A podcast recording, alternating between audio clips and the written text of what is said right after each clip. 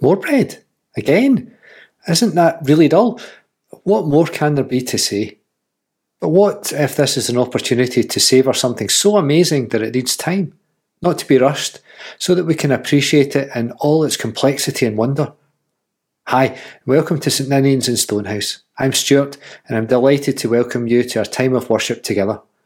We continue our time in John chapter 6, reading today from verses 51 to 58. I am the living bread that came down from heaven. Whoever eats of this bread will live for ever. And the bread that I will give you for the life of the world is my flesh. The Jews then disputed among themselves, saying, How can this man give us his flesh to eat? So Jesus said to them, Very truly I tell you, unless you eat the flesh of the Son of Man and drink his blood, you have no life in you. Those who eat my flesh and drink my blood have eternal life, and I will raise them up on the last day. For my flesh is true food, and my blood is true drink. Those who eat my flesh and drink my blood abide in me, and I in them. Just as the Father sent me, and I live because of the Father, so whoever eats me will live because of me. This is the bread that came down from heaven, not like that which your ancestors ate and died. But the one who eats this bread will live forever. It used to be that you knew which day it was by what was for dinner. Mince on a Tuesday, fish on a Friday. The equivalent today would probably be meat free Monday, but that's not quite the same because there's variety involved. Loads of us have the same thing for breakfast every day, or even the same or very similar for lunch two rolls, an apple, a packet of crisps. Again, there's an opportunity to have variety with fillings and flavours of crisps, but it's basically the same thing day after day after day. And that can get dull. Doing anything day after day after day, always the same, never any difference, can be dull, even if it's something you love. We went on a visit to Cuba with a group of young people about 10 years ago now to meet with people from the Reformed Church there. It was a fascinating visit to a beautiful but very poor country, which is very different from Scotland. We stayed in Havana, in a church that had converted the balcony into a couple of rooms with the world's noisiest air conditioning units and a shower that was quite frankly terrifying. But the hardest thing about the trip was the food. We really do take our variety of food for granted. We ate the same thing for lunch and dinner every day for a week. Breakfast was also the same every day, but it was pancakes and fresh fruit, so that was brilliant. But every lunch and every dinner was rice and black beans. Sometimes with sweet potato to mix it up a bit, but every day, twice a day, rice and black beans and exactly the same sauce. And that gets old pretty quickly, especially when there's no choice. You can't just nip down to the Co for some chocolate or go and get a McDonald's or a pizza. That's it. That's all there is. And you can imagine how that went down with a group of 10 Scottish people in their late teens. More and more was eaten for breakfast every day. It's the same for us in worship. Our reading today is the fourth week we've been in John chapter 6 and we're still talking about bread. Loads of preachers will have given up by now. And if they haven't given up, then I'm sure some of the people listening will be thinking, oh no, not this again. I mean, how much more is there to be said about bread? But then the bread isn't just bread, is it? A loaf of Mother Pride is, is not the same as sourdough or seeded batch or ciabatta or naan. Bread, it turns out, comes in loads of varieties. But almost every culture has bread of some sort. It's what we call a staple, one of those things we perhaps take for granted. It's always there. We mostly all eat some kind of bread every day. It's just what we do.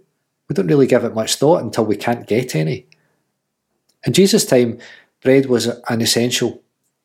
It was a part of the world where bread was perhaps the only source of carbohydrate, like pita or naan bread was cooked on a hot stone in the fire. And if the harvest fails, that's a huge problem. For those people, bread is literally a matter of life and death. And we see that in the feeding of the 5,000.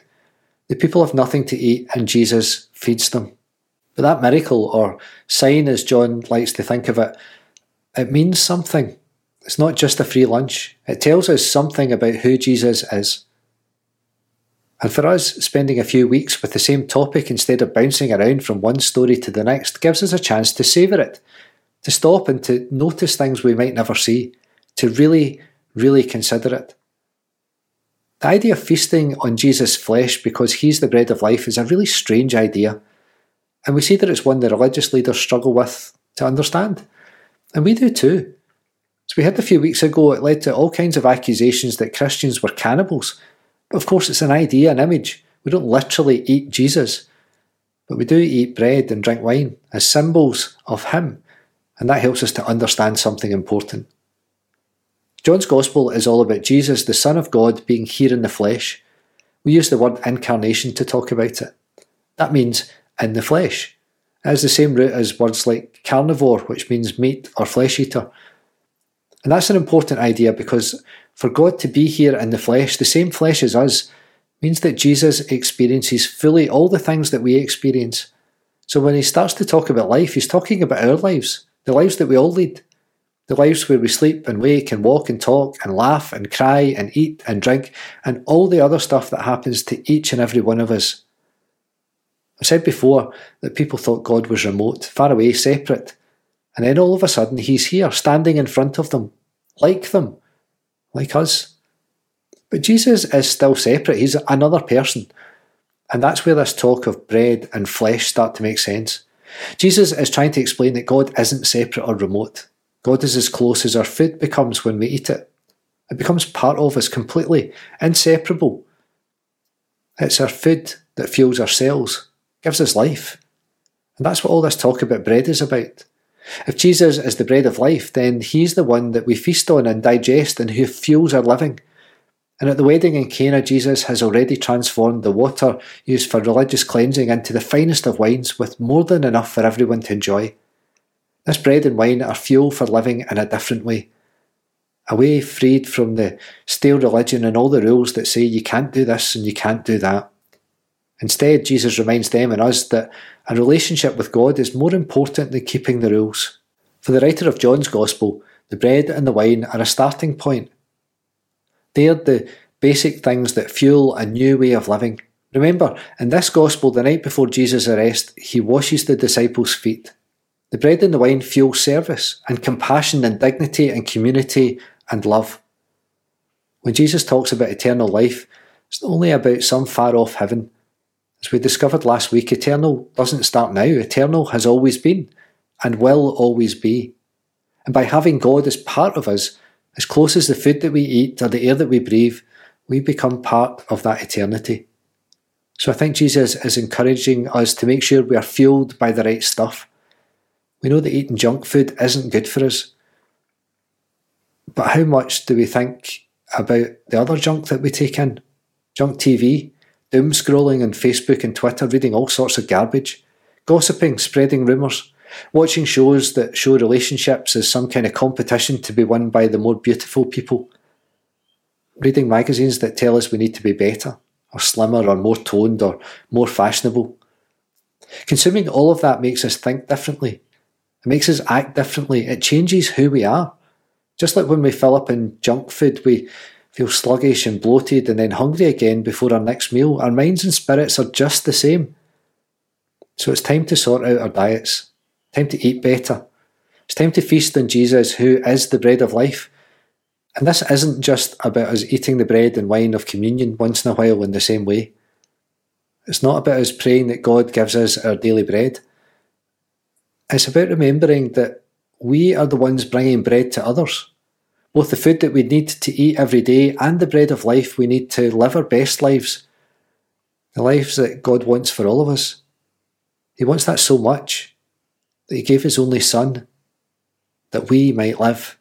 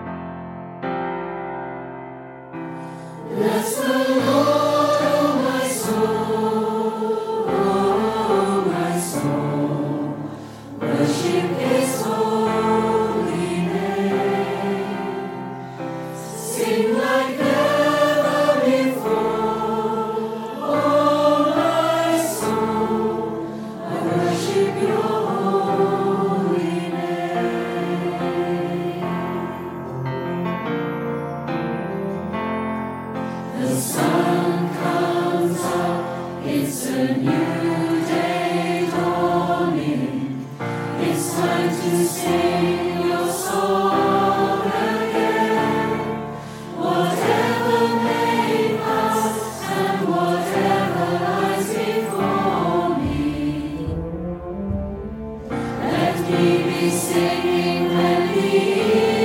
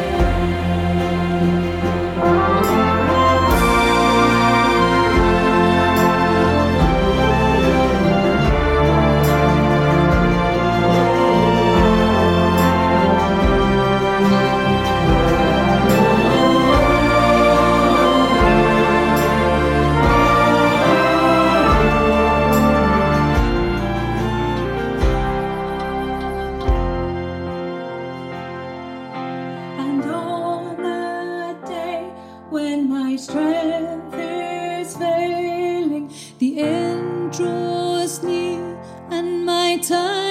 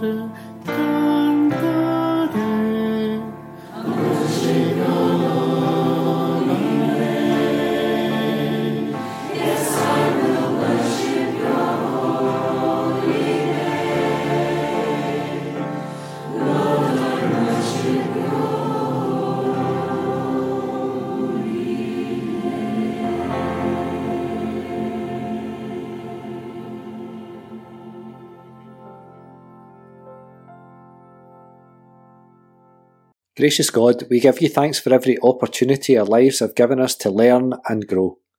We look back to childhood and school days, remembering how exciting and scary it was at first when everything was new How, as teenagers, we thought we knew it all, and how gradually, sometimes painfully, we learned how much there was still to learn. We're grateful for all the choices that we have had, which many others do not have. What to study, where to live, who to love, what career path to follow, which faith, if any, to profess.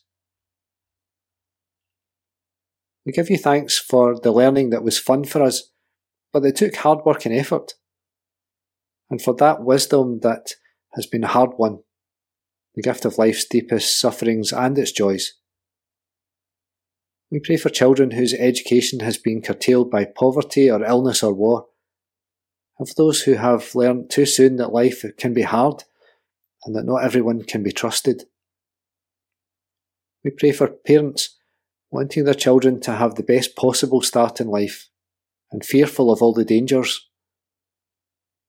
We pray for people whose faith has been shaken by the hard knocks of life, those who have used their faith as a refuge from life, not a source of strength to live it, and those who have no such foundation to support them or against which to rebel. As an ancient king wisely asked for wisdom before beginning to reign, so we ask for your wisdom in all our positions of leadership, whether religious or political. Guide the decisions of all those who are uncertain. Stay the hand of those who are poised for war. Calm the fears of all those who feel inadequate to the responsibilities which they bear. Remind them what is within their power to change and what is not. Enable them to do the best that they can and to leave the outcome in your hands, the only true place of safety for all of us. Amen.